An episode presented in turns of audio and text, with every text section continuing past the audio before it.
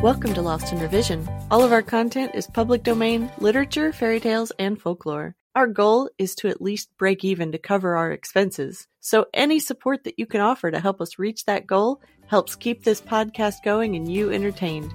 All of our music is by Nathan Hubble and is used with his permission. Thanks and enjoy the show. When we began this adventure half a year ago, we had no idea what we were doing and we just wanted to read stories and hang out with our friends. I started the daily episodes because Angel mentioned Paul Bunyan and how it was too bad that it was too long to read in an episode. We figured more content is better, and she began recording it. Then she got the dreaded COVID and had to take a break from reading, so Polly stepped in and recorded The Railway Children. We have now fully released two entire books, and this is the beginning of our third. I really hope y'all are enjoying them. Our download numbers are increasing slowly but steadily, and each new daily download is celebrated in our little group chat. And so we just keep doing what we enjoy. You can contact us on Facebook or send us an email. Check the show notes for links.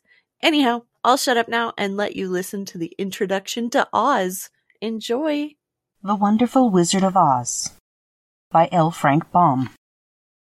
Introduction Folklore, legends, myths, and fairy tales have followed childhood through the ages, for every healthy youngster has a wholesome and instinctive love for stories fantastic, marvelous, and manifestly unreal.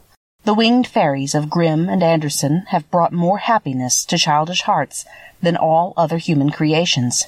Yet the old-time fairy tale, having served for generations, may now be classed as historical in the children's library, for the time has come for a series of newer wonder tales in which the stereotyped genie, dwarf, and fairy are eliminated, together with all the horrible and blood-curdling incidents devised by their authors to point a fearsome moral to each tale.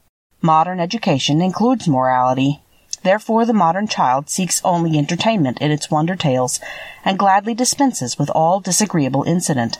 Having this thought in mind, the story of The Wonderful Wizard of Oz is written solely to please children of today.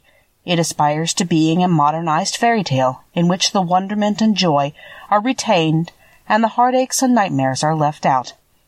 L. Frank Baum, Chicago, April 1900. Thanks for joining us today.